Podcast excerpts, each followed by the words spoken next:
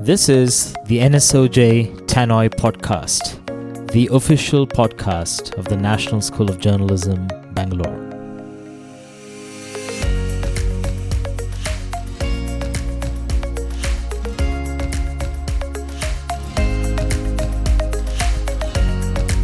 Hello, everyone. I'm Timothy Franklin, and my guest today is Bharath Mahadevan.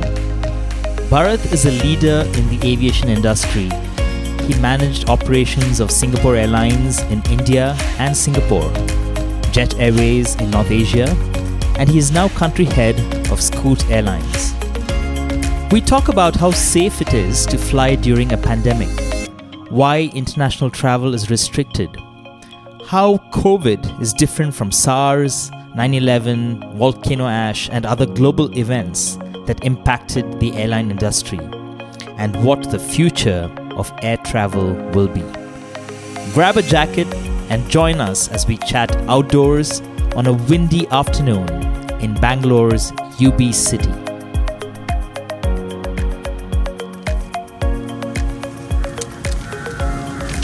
Hi Bharath, uh, it's nice to catch up uh, outdoors in, in UB City. How are you doing? Thank you for inviting me. Yeah, it's great to be outdoors after so many months. Unlocked 2, so buses, trains, private cars, cabs, domestic flights are all operating. So I guess it's back to normal for travel in India. Uh, not really. Uh, if you look at the flights, they're running at about 30% of the original capacity, and uh, each flight is going about, on average, 50% load factor. A host of reasons for that. The main one is the quarantine restrictions when you fly across states. Is that the main thing? Is that the main reason? That is one of the key reasons. And the second reason, of course, is uh, the fear of travel among the uh, elite in India. Because there are two Indias out there. One is the one that you see out there uh, the daily wage workers, the auto drivers, the Uber drivers, uh, the guys pushing carts and selling food, and they need uh, daily income. And the second India is, of course, the one sitting at home getting a salary and uh, spreading fear on WhatsApp. So that's the one who's not traveling. That's an explosive start to this uh, interview. The fear of uh, of the elite, and uh, so how how real is this fear when it comes to to flying, Bharath? How safe is air, air travel? No, air travel is clearly the safest mode of transport. I mean, Even in terms of a in- pandemic. Yes, yes, definitely. If you look at during the uh, pre-lockdown period, not just India, across the world, uh, the International Air Transport Association did a study, and they found that there were three three cases of transmission in the aircraft, just three, and they were from passenger to crew, and zero from passenger to passenger. Why So- is that? uh, air transport, one, the filters, the air conditioning filters in the aircraft are similar to what you see in hospital operation theaters. They are the cleanest uh, you can get. And secondly, passengers face forward, they don't really interact with each other. And the third reason is the airflow is not from the front to the back of an aircraft, it's from top to bottom. So the uh, risk of catching the infection on the aircraft pretty pretty much zero. That's an eye opener, even even for me. Um, but then, why are international flights then um, then yet to resume in several countries around the world? Uh, you still have restrictions on international travel. If you look at India, you have NRIs who are stuck here. Some of them need to get back to their families or get back to their jobs, which may not be waiting for them when they get back. You have uh, students who would have liked to pursue their studies in overseas universities who are unable to go. Uh, why, why is there still a complete ban on international air travel as far as India is concerned? I think if you look at the world, 65% or 60% of the world is still under lockdown. It's still under, and about 80% of the international borders are still closed. So I guess what countries want to do is, say New Zealand, for example, they've brought the number of cases to zero. They don't want to get open international air travel and uh, get more cases in from outside. But at some point they're going to have to, which You are probably one of the, the few people I know who would have had a ringside view to something as uh, as near in, in comparison to what we are experiencing right now, which was the SARS original SARS epidemic of Yeah. uh, uh, 2002, yeah. 2002, 2003. Yeah. You were a young professional in the aviation space. Were you in Singapore at that time? yes, yes. how did the airline industry face up to the challenges of SARS and what lessons have we learned from that? In the aviation industry, I've seen 9 11, I've seen SARS, I've seen H1N1, I've seen MERS, and of course, there are a lot of other things like uh, bomb blasts and volcanoes and so on. So, aviation industry is the first to get affected whenever any of these happens. But if you look at the difference between SARS, which is a much more deadly disease than COVID, if you look at the experience of H1N1, which is equally contagious, uh, the only difference between then and now is that now we have information at our fingertips. Uh, there was a case in the next apartment complex, and we get to know his name, we get to know his uh, what he did. He is a stay-at-home warrior, but he went to this particular place to buy vegetables, and that's where he got it. And there's too much information coming out now, and there's too much fear spreading. People are counting the numbers on a day-to-day basis. What are they going to do with the numbers? I mean, the numbers will increase. It's a it's a pandemic. So, but if you look at what happened during SARS, um, we had these thermal scanners at the airports to check for passengers coming in. How effective are those thermal scanners? I think this is a question that everybody has. Uh, whether you're entering a, a, restaurant or UB City or wherever else, people are out there uh, taking your temperature.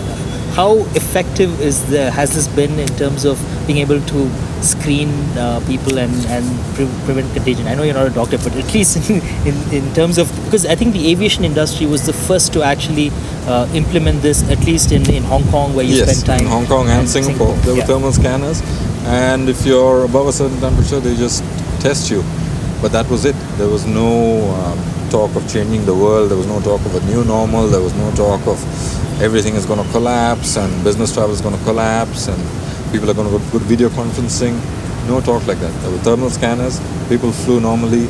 Uh, the airline, I mean, the two airlines in Southeast Asia, Cathay and Singapore Airlines, were brought down to their knees for about three months. But it's nothing compared to what we see now. And yeah, in terms of efficiency, it just it was just a preventive measure, which which I guess is what we need right now. Is it a fair characterization to say that it's really to uh, to get people comfortable rather than having any scientific basis? Do you actually uh, foresee a change because of public perception being the way it is? I don't know if the change is due to public perception or is just a host of articles written by anybody who has access to a blog. Which is which informs public perception. yeah, yeah, but it's just articles saying, "Oh, this is going to be the new normal. Crew are going to wear PPE. They're going to sanitize this." I mean, we just had lunch at UB City, and you saw that they're giving you cutlery, crockery in a in a so, called sterilized uh, uh, cover. But I don't know how, how long that's going to sustain. And I don't know if the response of the airlines is due to that or uh, people need to be comfortable, right? People need, people to, be need to be comfortable. I was, I, I was the. I said I'm going to be the first one to be flying on an international flight once they start. Yeah. But now, no, I don't want to wear a mask on a 24-hour intercontinental flight. So, uh, you've gone through uh, 2002, 2003. Did the airline industry have to take any steps to change, or just human nature and you, you? At that time, there was no way of even communicating to the public that we've changed. So there's no there was no need to actually. Yeah. But now in the social media generation, you have to show that you've done something, yeah. and uh, that's that's. But in terms of virus, I guess it's going to run its natural course. And if you look at countries with or without lockdown, it's going to hit a certain percentage. What that percentage is, nobody knows. It could be when infects a certain number of people and then it can't infect anymore. So then the death rate goes down. If you look at the US, the death rate is going down. And um, it'll, it'll die a natural death. But till then, the fear is going to be there. No industry can survive without customers. How long can the industry sustain itself uh, before it becomes uh, not, not, not viable anymore? Uh, I don't think the industry can sustain for too long. Uh, three months itself is a very long period. If you look at the news reports yesterday, Indigo and Vistara have announced uh, pay cuts and layoffs, which they held on till now. They thought that once they start flights, things will get back to normal, but that's not happening either because, as I said, Indigo is flying at 30% of their original capacity, yeah. uh, which is which is a drastic reduction. So they have all these aircraft sitting on ground. They have all the operational crew, and uh, they thought it would improve, but it hasn't. But cash-rich airlines like Indigo, like Singapore Airlines, they can survive. But we've already seen a lot of airlines going under in these three months. Virgin Australia, uh, Air Mauritius, uh, NokScoot in Thailand, uh, Flybe, WoW a couple of airlines are going under.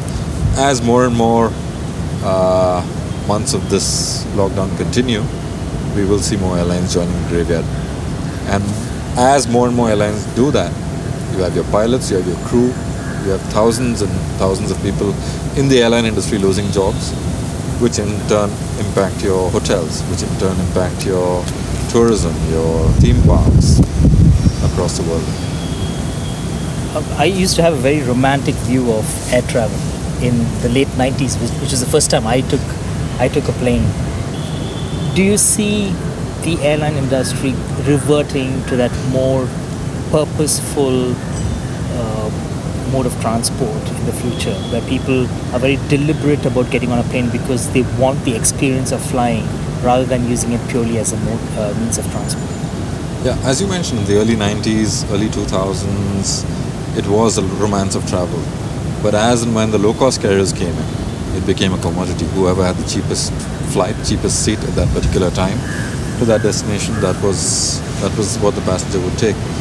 Uh, moving forward, I mean, uh, as we get out of this pandemic, whenever that is, you will see uh, the social, the economic, and the medical uh, issues at conflict with each other, and more and more as we move forward, the government will uh, respect the economic issues, the, the economic impact. And as that happens and as travel opens up, you'll see the luxury travel coming back first. Yeah. Uh, and uh, because these, these people want to travel, they have the money. Because the economic impact, you have to you have to consider that that even though somebody may want to travel, three months down the line he may not have his job, he may not have the money. Yeah. So the luxury travel will come back first, and maybe in the medium term to long term, we will be back to normal. There are enough articles about the new normal, about video conferencing, about uh, Airbnb spoke about uh, intimate travel, which is you know in uh, in your Travel own, bubbles, is it? travel bubbles in your own locality. All these are nice to read. It's fascinating. The Formula One season is kicking off Yeah. um, tomorrow, the day after tomorrow, and they have uh, a crazy system of bubbles and bubbles within bubbles, and they're having this global roadshow happening in, in, in a bubble, and you have football matches being played with uh, with, the speakers. speakers yeah, and yeah. In the short term, most definitely there will be changes. You have to wear your mask. You'll be uh, served a cart- carton with your food and your water for a 24-hour flight. Those those changes will happen in the short term. But in the long term, if 911 hasn't changed anything drastically, other than your slightly increased uh, security measures, if SARS hasn't changed anything, if H1N1 hasn't changed anything, why should this be any different? That was Bharath Mahadevan on the future of air travel. Join us next week for another episode of the NSOJ Tannoy podcast. Bye bye.